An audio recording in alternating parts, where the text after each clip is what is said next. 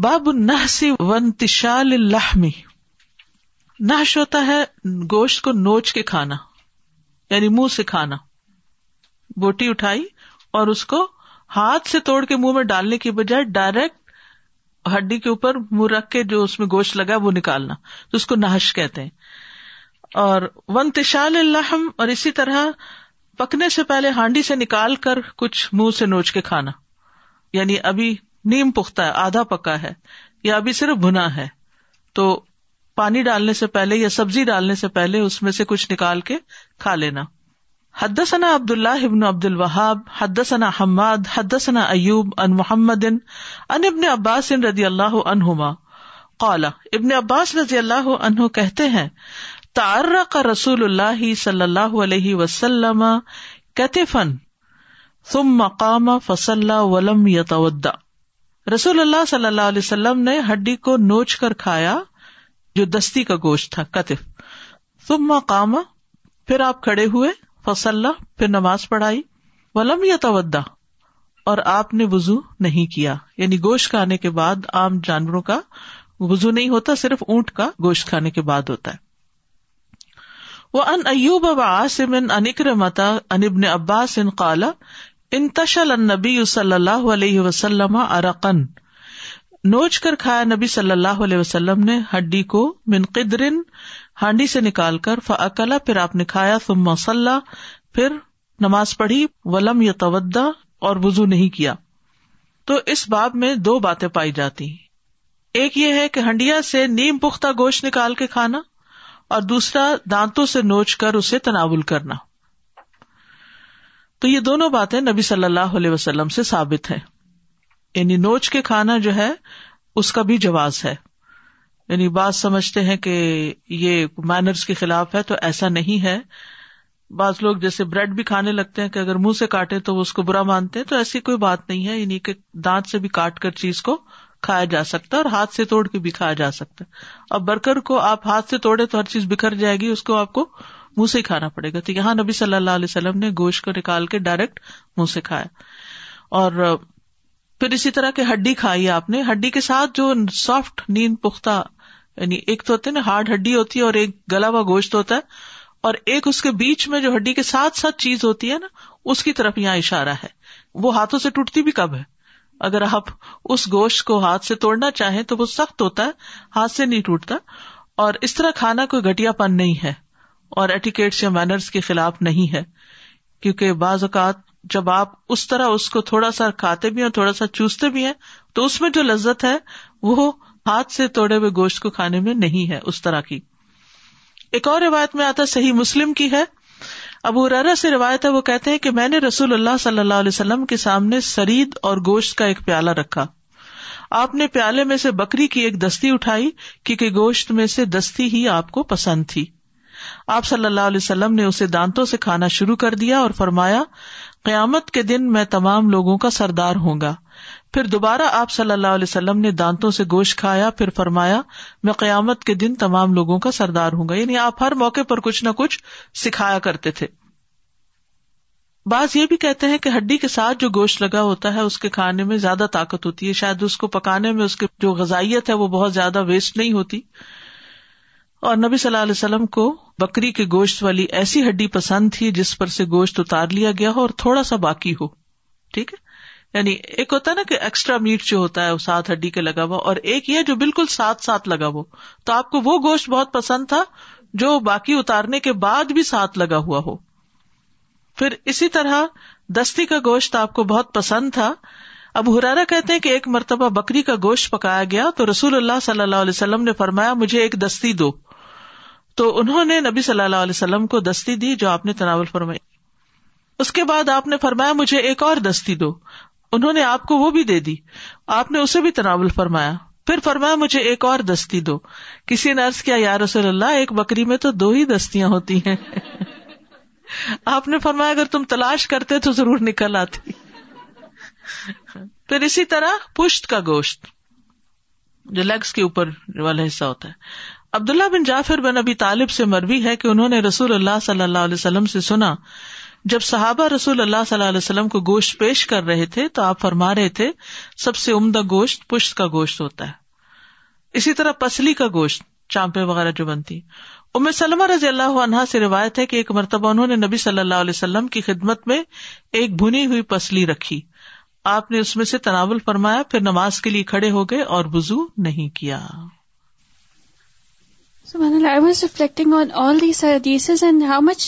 balance of everything meat vegetables barley milk لیکن ایک وقت میں بہت کچھ اکٹھا نہیں کیا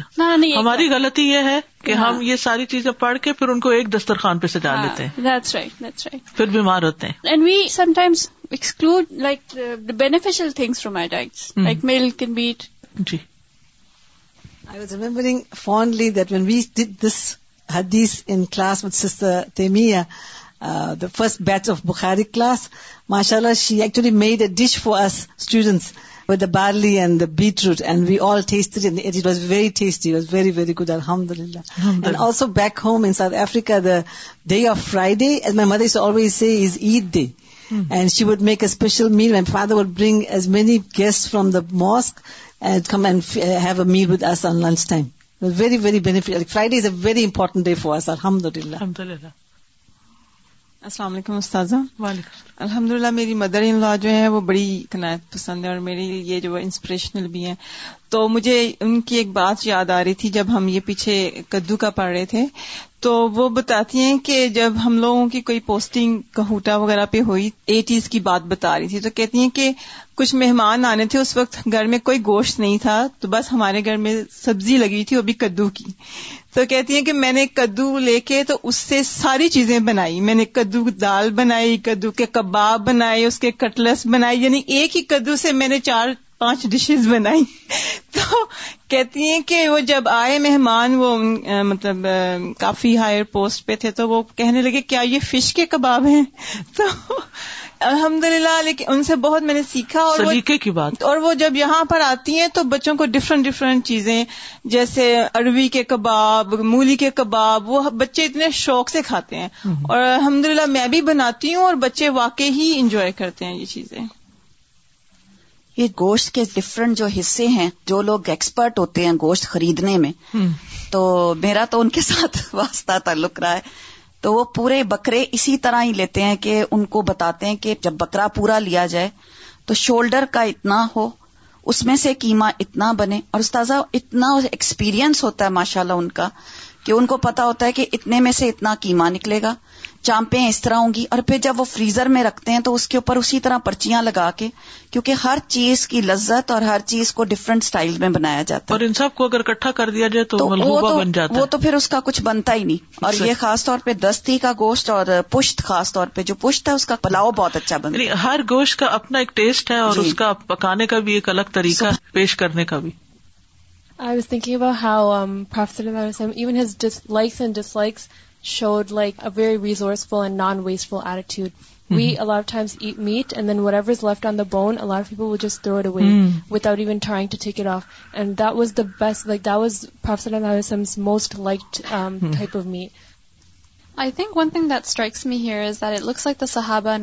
صلی اللہ وسلم what was there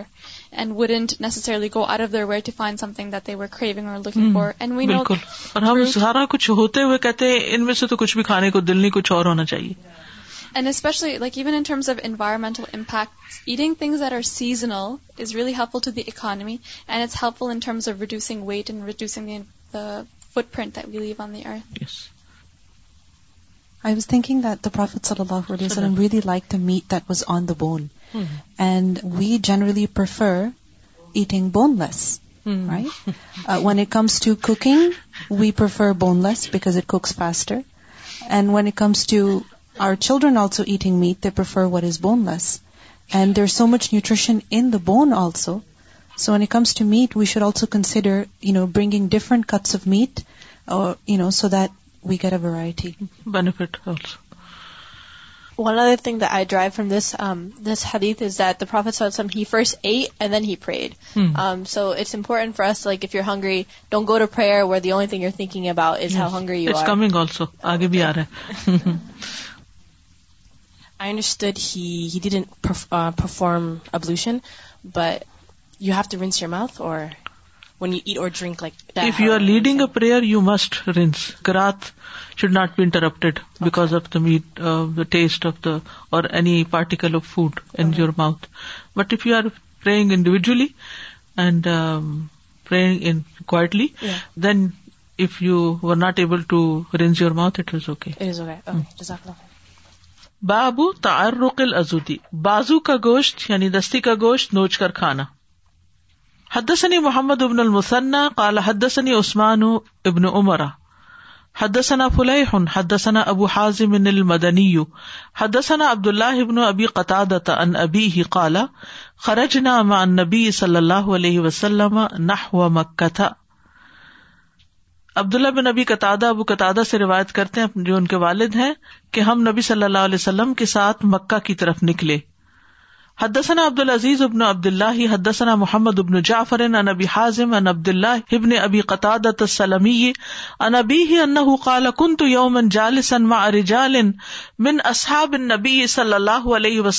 فی منظل فی طریق مکتہ و رسول اللہ صلی اللہ علیہ وسلم نازل امامن بل قوم و محرم و ان غیر محرم فابصروا حمارا حمارن عبداللہ بن ابی قطع اسلم اپنے والد سے روایت کرتے ہیں ابو قطع سے ابو قطع کہتے ہیں کن تو یومن جال سن ایک دن میں بیٹھا ہوا تھا ما ارجال بن نبی صلی اللہ علیہ وسلم نبی صلی اللہ علیہ وسلم کے ساتھیوں میں سے کچھ لوگوں کے ساتھ فی منزل ایک مقام پر فی طریق مکہ تھا مکہ کے راستے میں وہ رسول اللہ صلی اللہ علیہ وسلم نازل امامنا اور رسول اللہ صلی اللہ علیہ وسلم ہمارے سامنے ایک اور جگہ پر تھے یعنی سامنے کی جگہ پر تھے ساتھ نہیں تھے بلکہ سامنے محرم اور لوگ جو تھے وہ احرام کی حالت میں تھے وہ غیر محرم اور میں احرام کے بغیر تھا وہ ابسر وحشین تو انہوں نے ایک نیل گائے دیکھی وہ انا مشغول ان اخصف علی اور میں اپنا جوتا گانٹنے میں مشغول تھا فلم لہو تو انہوں نے مجھے اس کی خبر نہیں دی کسی نے مجھے نہیں بتایا کہ وہ جا رہی ہے وہ احب لو انی بسر تو لیکن وہ چاہتے تھے کہ کاش میں دیکھ لوں اس کو تو, تو میں میں مڑا یعنی سر اٹھایا ایسے مڑ کے دیکھا ابسر تو ہوں تو میں نے اس شکار کو دیکھ لیا فکم تو الفرس تو میں گھوڑے کی طرف کھڑا ہوا اثرج تو ہوں اس کو زین ڈالی سما رکیب تو پھر اس پہ چڑھ گیا وہ نسی تو سوتا اور میں کوڑا بھول گیا وہ رمحا اور نیزا یعنی شکار کا سامان لینا بھول گیا خود گھوڑے پہ بیٹھ گیا ایکسائٹمنٹ میں جلدی فکل تو لہم ناول میں نے اپنے ساتھیوں سے کہا جو احرام کی حالت میں تھے کہ مجھے کوڑا اور یہ نیزا پکڑا دو وقال اللہ کہنے لگے نو و اللہ کا اللہ کی قسم ہم اس پر آپ کی مدد نہیں کریں گے بشئی ان کچھ بھی تو تو غزم ناک ہوا میں نیچے اترا فخص تو ہما تو میں نے ان دونوں کو خود ہی پکڑا ثم رکب تو پھر دوبارہ سوار ہوا فشدت تو الحماری اور میں نے یعنی جو ہمار واشی تھا اس کے اوپر حملہ کیا فکر تو ہوں تو میں نے اس کی کونچے کاٹ ڈالی اس کے پاؤں کاٹ ڈالے یعنی اس کو شکار کر لیا ثم مجھے تو بھی پھر میں اس کو خود ہی لے آیا وقد ماتا اور وہ مر چکا تھا فوقا فی ہی یا کلو نہ ہو تو پھر وہ سب اس میں کھانے لگے یعنی سارے جو احرام کی حالت میں تھے انہوں نے کھانا شروع کر دیا اکلیم پھر انہوں نے اپنے کھانے میں شک کیا یاہو اس کے وہ کیونکہ احرام کی حالت میں تھے فرحنا تو ہم چل دیے وہ خبا تو لاز اور میں نے دستی کا گوشت اپنے پاس چھپا لیا ادرک نہ رسول اللہ صلی اللہ علیہ وسلم تو ہم نے رسول اللہ صلی اللہ علیہ وسلم کو جا لیا یا آپ کے پاس پہنچے فسا اللہ انزال کا تو ہم نے آپ سے اس کے بارے میں پوچھا فقال ماق اب من حش ان تو آپ نے فرمایا کہ کیا تمہارے پاس اس میں سے کوئی چیز ہے فناول تو میں نے آپ کو اس کی دستی دی فقلاح تو آپ نے اس کو کھایا تارہ کہا یہاں تک کہ آپ نے اس کی ہڈی بھی نوچ کے کھائی وہ محرم ان اور آپ احرام کی حالت میں تھے قال محمد ابن اسلم نتا ابن یسار نبی قطع مثلہ تو اس سے کیا پتا چلتا ہے کہ احرام کی حالت میں نہ تو شکار کرنا چاہیے اور نہ شکار کرنے والے کی مدد کرنی چاہیے اور نہ حاجیوں کے لیے جو احرام کی حالت میں ہو ان کی نیت سے کوئی شکار کر کے لانا چاہیے یہ تین چیزیں منع ہے اب یہاں یہ سب کچھ سڈنلی پیش آ گیا کہ وہ راستے میں تھے اچانک شکار نظر آیا اور انہوں نے اس کو شکار کیا اور خود ہی سب کچھ کیا جو احرام کی حالت میں نہیں تھے یعنی ابو قطع نے اور اس کے بعد یہ کہ صحابہ کے اندر جو ایک حص تھی تقوا کی تقوا کا مطلب تھا بچنا شک والی چیز کو بھی چھوڑ دینا تقوا کیا ہے دا اما یوریب کا الا ما لا یوریبو کا وہ چیز چھوڑ دے جو تمہیں شک میں ڈالتی ہے اور وہ لے لو جو شک میں نہیں ڈالتی تو یہاں تک تو انہیں پتا تھا کہ شکار نہیں کرنا شکاری کا ساتھ نہیں دینا اس کو کسی بھی طرح مدد نہیں دینا وہ سب کچھ تو ہو گیا لیکن یہ تو نہیں کہیں آیا تھا کہ کھانا نہیں تو وہ کھانے لگ گئے اب کھاتے ہوئے پھر ان کو شک گزرا کہ کہیں کھانا بھی نہ منا ہو اس کا یقین کر لینا چاہیے پوچھ لینا چاہیے تو انہوں نے پھر کیا کیا سب نبی صلی اللہ علیہ وسلم کی طرف چل دیے کہ آپ سے جا کے پوچھتے ہیں اور ابو قطع نے احتیاطن ساتھ ایک دستی کا گوشت بھی رکھ لیا اور پھر وہ آپ کو پیش کیا تو آپ نے اس کو کھا لیا اور آپ صلی اللہ علیہ وسلم نے اس کو منہ سے نوچ نوچ کر کھایا اور اس میں تارہ کا کلفس جو استعمال ہوا ہے جس ہڈی پر گوشت ہو اس کو ارق کہتے ہیں اور جب نوچ کر بالکل ہڈی صاف کر دی جائے تو عراق ٹھیک ہے اس کا یہ مطلب نہیں کہ آپ چھری سے نہیں کاٹ سکتے اس کو چھری سے بھی کاٹ کے کھانا جائز ہے کانٹا بھی استعمال کر سکتے ہیں لیکن نوچ کے کھانا مستحب ہے کیونکہ نبی صلی اللہ علیہ وسلم نے نوچ کر کھائے ایک اور روایت میں چھری سے کھانے کا بھی ذکر ملتا ہے اور یہاں صحابہ کرام کا تقوا پتا چلتا ہے کہ وہ ان کاموں سے بہت دور رہتے تھے کہ جس میں کوئی شک ہوتا تھا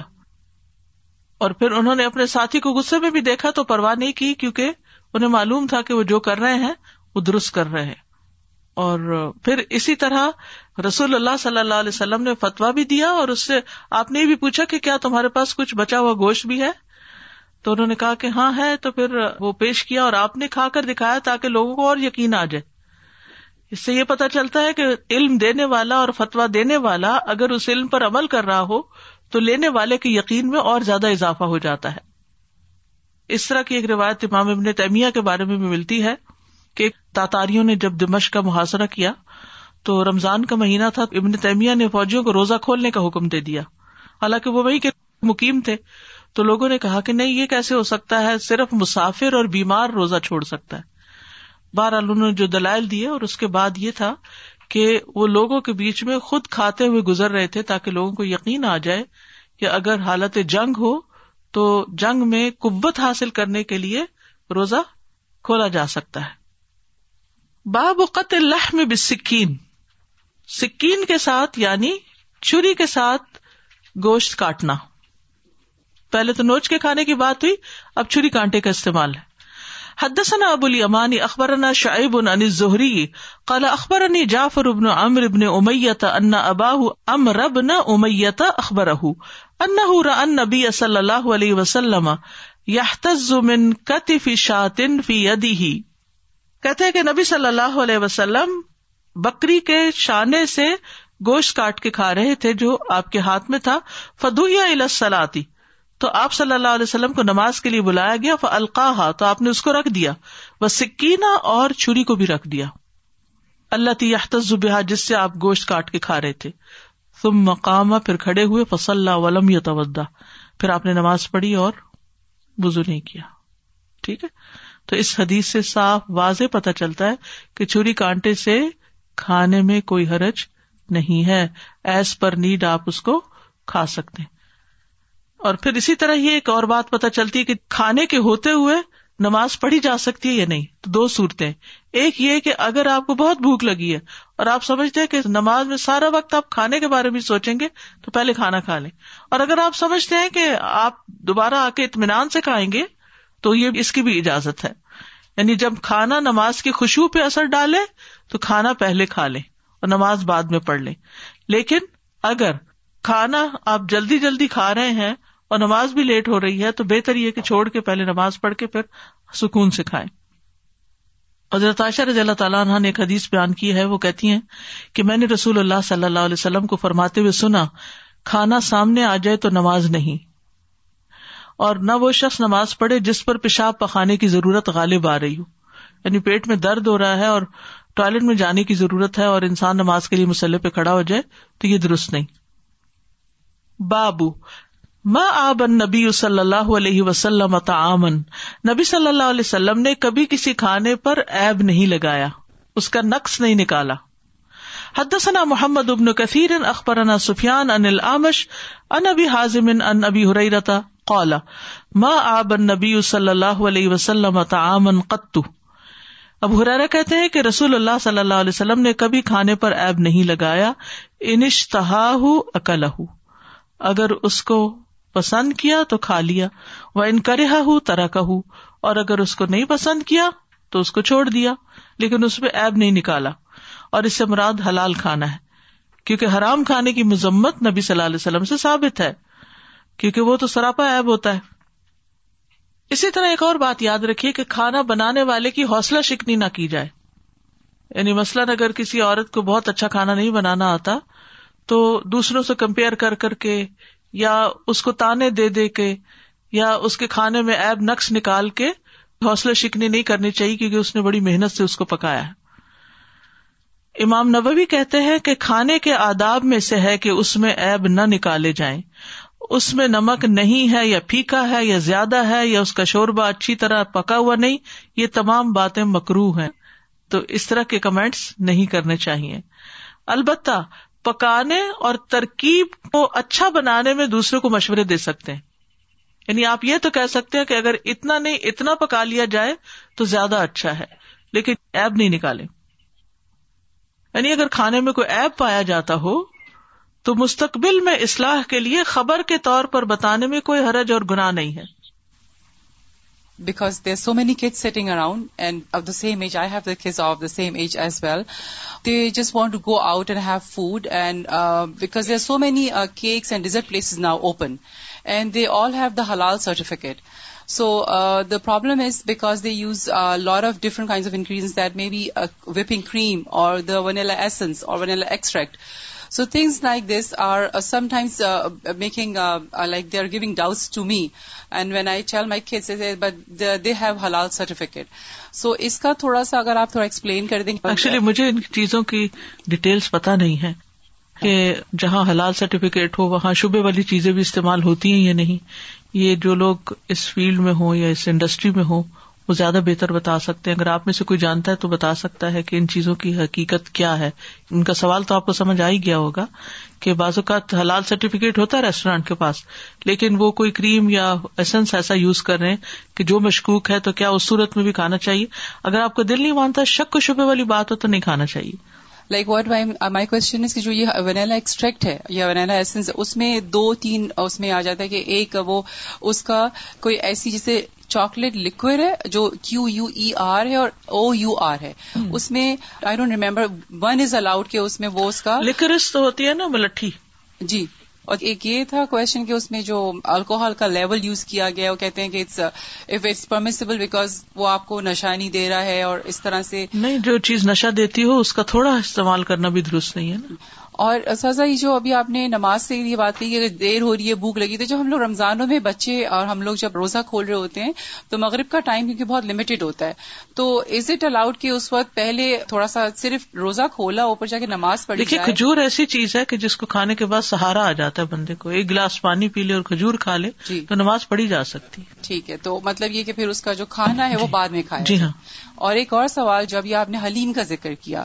تو جو یہ حلیم کہتے ہیں مولوی صاحب کا کہنا کہ جو ہم لوگ حلیم حلیم یوز کرتے ہیں تو اللہ تعالیٰ کا نام ہے اللہ سبحان و تعالیٰ کا نام جو ہے وہ الحلیم ہے اور کوئی حرج نہیں ہے یعنی حلیم کہنے میں کیونکہ جب ہم حلیم دیکھتے ہیں تو ہمیں اللہ تعالیٰ تھوڑی یاد آتے ہیں اس وقت اس وقت تو کھانے کی طرف ہی ساری توجہ ہوتی ہے یعنی میرے تو کبھی دور پار بھی دماغ سے نہیں گزرا تھا کہ اس کا تعلق السلام علیکم استاذ restaurant that do have halal generally if they are Muslim operating that then they are very careful about all the ingredient it's a faith then we don't go and try further if they are Muslim they have halal certificate I would eat from there and that is the opinion of many big مساجد as well جزاک اللہ خیر باب نفی fire جو میں پھونک مارنا ویسے تو کھانے کے اندر پھونک نہیں مارتے لیکن یہاں کون سی پھونک ہے جو پیسنے کے بعد اس میں پونک مارنا تاکہ چھلکے وغیرہ اڑ جائے اور خالص آٹا باقی رہ جائے اور چھلنی سے نہ چھانا جائے یا پھر اسے روٹی یا ستو وغیرہ کے لیے استعمال کر لیا جائے لیکن پکے ہوئے کھانے میں پھونک مارنے کی ممانعت ہے رائٹ پکے ہوئے کھانے میں پھونک نہیں مارے جیسے گرم کھانا ہے تو پھو پھو کر کے پھر اس کو منہ میں ڈالیں یہ نہیں ہونا چاہیے اسی طرح مشروب جیسے دودھ ہے پانی ہے تو اس سے بھی پھونک مارنا منع کیا گیا تو اگر آپ دم کر رہے ہیں مثلاً یعنی پانی پہ دم کر رہے ہیں کہ وہ پلانا ہے اپنے بچے کو یا خود پینا ہے تو اس کے اندر نہیں پھونک مارے باہر بوٹل پہ یا گلاس پر اس کی طرف دیکھ کے پھونک مار دے ٹھیک ہے کھانے کی چیز کے اندر پھونک نہیں مارے ویسے بھی ایک سینس بنتی ہے نا کہ ہو سکتا ہے انسان کے اندر کچھ جراثیم ہو یا کوئی ایسی چیز ہو تو وہ اس کھانے کے اندر منتقل ہو جائے لیکن جیسے جو کے اوپر پونک ماری ہے یا کسی چیز کو اڑانے کے لیے کھانے میں سے کچے میں سے تو جب وہ پکے گی تو جراثیم اگر کوئی گھس بھی گئے اس میں تو وہ سارے ختم ہو جائیں گے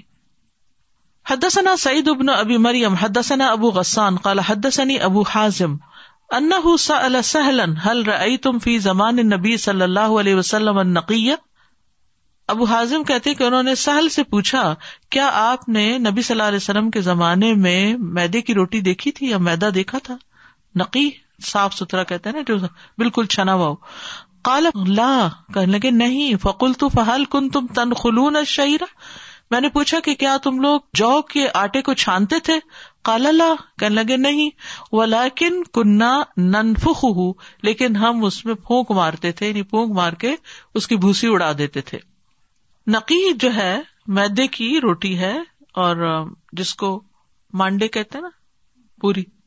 حلوا مانڈا محاورہ سنا ہوگا لیکن کبھی غور نہیں کیا تو مانڈا کیا ہے حلوا پوری ٹھیک ہے تو پوری جو ہوتی ہے وہ ساری کی ساری کیا ہوتی ہے پیور میدا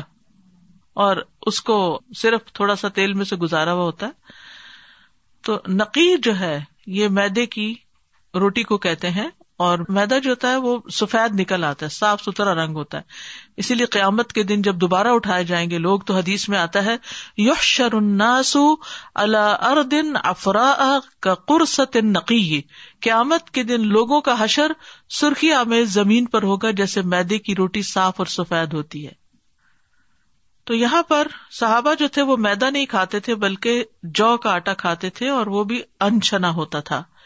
کیونکہ اس سے اس کی جو غذائیت ہے وہ محفوظ ہو جاتی ہے اور جس آٹے سے چھان نکل جائے بران نکل جائے تو وہ آٹا جو ہے آنتوں کے ساتھ چپکتا ہے اور صحت کے لیے نقصان دہ ہو جاتا ہے باب ماکان نبی صلی اللہ علیہ وسلم و اصحاب یا کلون باب نبی صلی اللہ علیہ وسلم اور آپ کے ساتھی جو کچھ کھاتے تھے یعنی ان کی غذا جو تھی وہ سادہ تھی حدثنا حماد بن حد ان حماد ابن الجریری ان انبی عثمان ابی انبی ابو اب سے روایت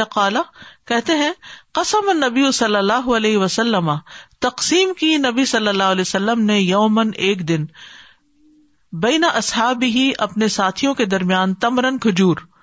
فعط کل انسان انسان سب آ تمراتن ہر شخص کو صرف سات کھجورے ملی تمراتن آپ نے مجھے بھی سات دی ساتھیں ہن فتن ایک ان میں سے بہت سخت کھجور تھی فلم فی ہن تمرتن آ جب منہا تو ان کھجوروں میں سے کوئی اس سے زیادہ میرے لیے تعجب کی نہیں تھی منہا شدت فی مزاغی جو بہت سخت تھی میرے چبانے میں یعنی اس پر بھی ہم راضی تھے کہ وہ ساتھ بھی نرم نہیں ہوتی تھی ان میں سے بعض ایسی ہوتی تھی کہ جن کو چبانا مشکل ہوتا تھا لیکن ہم اس میں بھی بڑے خوش تھے کیونکہ جیسے چھوارے ہوتے ہیں نا تو چھوارے اگر چبانے میں سخت ہوتے ہیں لیکن وہ دیر تک منہ میں رہتے ہیں اور جتنی نرم کجور ہوتی ہے اتنی جلدی منہ سے اندر چلی جاتی ہے یعنی آپ دیکھیں رتب جو ہوتے ہیں وہ آپ منہ میں رکھتے جائیں اور چند ہی دفعہ چو کرنے کے بعد وہ ختم ہو جاتی ہے اس سے زیادہ جو سخت ہوتی ہے اس کو زیادہ چباتے اور چھواروں کو سب زیادہ چباتے لیکن چوس چوس کے کے کافی دیر تک وہ آپ منہ کے اندر رہتی ہے تو انہوں نے کہا کہ ہمیں یہ بھی بڑا اچھا لگتا تھا یعنی وہ بڑی مشکل سے چبائی گئی لیکن وہ بھی اچھی لگی تو ہشفا وہ کھجور ہوتی ہے جو درخت پہ نہیں پکتی تو وہ پھر بعد میں جب پکتی ہے تو خشک بھی ہو جاتی ہے اور سخت بھی آپ نے کبھی کچی کھجورے خریدی ہوگی یہاں سے تو آپ نے دیکھا گا کہ کچھ تو ان میں سے نرم ہو جاتی ہیں اور آپ ان کو کھا لیتے ہیں لیکن کچھ دو چار ایسی بھی بچ جاتی ہیں کہ نہ وہ نرم ہوتی ہیں نہ پکتی ہیں بلکہ اکڑنا شروع ہو جاتی ہیں سخت ہو جاتی ہیں اور اگر آپ انہیں چھوڑ ہی دیں تو وہ ایک طرح سے شوارے سے بن جاتے ہیں تو صحابہ جو تھے وہ فخر کا شکار ہوتے تھے قلت خوراک کا شکار ہوتے تھے فضالہ بن عبید رضی اللہ عنہ سے روایت ہے کہ رسول اللہ صلی اللہ علیہ وسلم جب لوگوں کو نماز پڑھاتے تو اصحاب میں سے بعض آدمی نماز قائم کرنے کے دوران بھوک سے نڈال ہو کر گر جاتے تھے یعنی ہر وقت ہر چیز نہیں کھانے کو ملتی تھی ہم تو ایک دن میں کئی کئی بار کھاتے ہیں اور وہاں کیا حال تھا کہ ان کے پاس کھانے کو نہیں ہوتا تھا تو بھوک سے نڈال ہو کر نماز کے دوران گر جاتے تھے تو بدو کہتے تھے کہ یہ مجنون ہے چنانچہ جب رسول اللہ صلی اللہ علیہ وسلم نماز سے فارغ ہوتے تو ان سے فرماتے اگر تم جان لو کہ اس فخر و فاقہ پر اللہ کے پاس تمہارے لیے کیا ہے تو تم اس سے بھی زیادہ اس فخر و فاقہ کو پسند کرنے لگو یعنی آج دنیا میں تمہاری قدر نہیں تم بہت مشکلوں کا شکار ہو اس بھوک کا شکار ہو لیکن تمہیں نہیں معلوم کہ اس کی جزا کیا ہے اللہ کے ہاں کیونکہ ظاہر مہاجرین تھے اپنا کام کاروبار چھوڑ کر آئے تھے اور مدینہ میں بھی زیادہ تر وقت یا تو علم حاصل کرنے میں گزرتا یا جنگوں وغیرہ میں گزرتا تو اپنی کمائی کے لیے وقت ہی نہیں بچتا تھا کیونکہ ان کی زندگی کا ہم و غم کیا تھا نبی صلی اللہ علیہ وسلم کے مشن میں ان کا ساتھ دینا پھر اسی طرح بھوک کی شدت سے پیٹ پہ پتھر باندھ لیتے تھے اب ہرارا کہتے ہیں کہ میں بھوک کی شدت کی وجہ سے اپنے پیٹ پہ پتھر باندھ دیا کرتا تھا بعض اوقات میں کسی کو کوئی آیت اس لیے پڑھ کر اس کا مطلب پوچھتا کہ وہ اپنے گھر جا کر مجھے کھانا کھلا دے حالانکہ مجھے آیت کا مطلب معلوم ہوتا تھا مسکینوں کے ساتھ سب سے بہتر سلوک کرنے والے جافر طالب رضی اللہ عنہ تھے وہ ہمیں اپنے گھر لے جاتے تھے اور جو کچھ بھی گھر میں موجود ہوتا وہ ہمیں کھلاتے تھے بعض اوقات تو ایسا ہوتا کہ صرف شہد یا گھی کی کپی نکال کے لاتے جس میں کچھ نہ ہوتا تو ہم اس کو پھاڑ کر جو اس کے کناروں پہ لگا ہوتا تھا وہ چاٹ لیتے تھے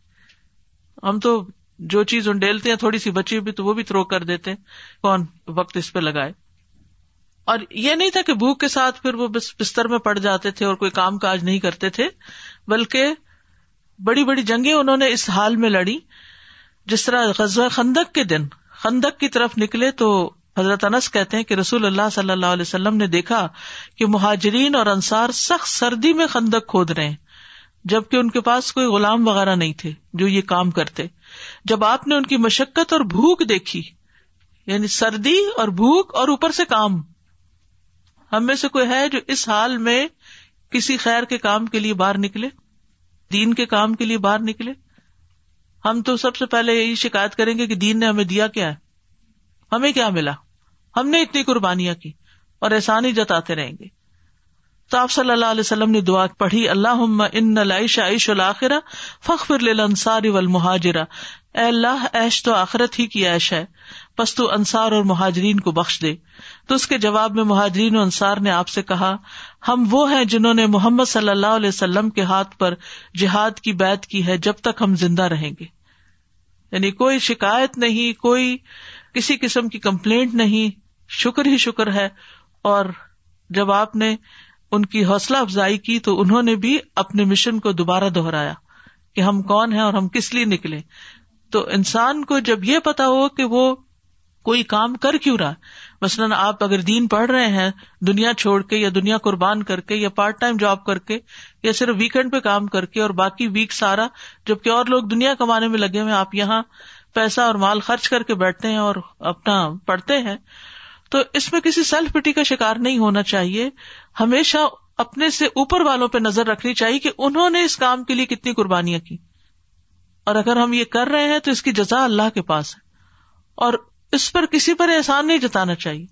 کیونکہ اگر ہمیں کوئی استاد یہ گئے دے کہ آپ نے سبق یاد نہیں کیا یا آپ نے یہ کام ٹھیک سے نہیں کیا اور کام کرے تو فوراً رونا شروع کر دیں گے یہ کمپلینٹ کہ آپ کو نہیں پتا کہ ہم کتنی مشکل سے آتے ہیں اور کتنی سیکریفائس کرتے ہیں اور ہمیں کتنی باتیں سننی پڑتی ہیں اور پھر آپ دیکھیے کہ ہمارے کاموں کی کوالٹی بھی وہی ہوتی ہے نبی صلی اللہ علیہ وسلم اور آپ کے ساتھیوں کے سامنے مقصد تھا ایک منزل تھی ہمیشہ کی زندگی کا یقین تھا کہ ہمیشہ تو وہاں جا کے رہنا ہے میں ہمیشہ کہتی ہوں نا کہ ایک پل پہ کڑے پل سے ایک طرف جب انسان چڑھتا ہے تو وہ پل پہ گھر تھوڑی بنا لیتا ہے اس کو دوسری طرف اترنا ہی اترنا ہے یہ دنیا ایک پل کی طرح ہے ہمارا سفر جاری ہے اور جلد ہی دوسرے کنارے پہ یعنی قبر میں اترنا ہی اترنا ہے تو عقل مند وہ ہے جو اس زندگی میں رہتے ہوئے اس قبر کی تیاری کر لے دعوانا الحمد باخردان اللہم و بحمدک اشہد اللہ الہ الا انت استغفرک و اتوب الیک السلام علیکم و رحمۃ اللہ وبرکاتہ بسم اللہ الرحمن الرحیم والعصر ان الانسان لفی خسر الا الذین آمنوا وعملوا الصالحات وتواصوا بالحق وتواصوا بالصبر اللهم صل على محمد وعلى محمد محمد كما صليت على إبراهيم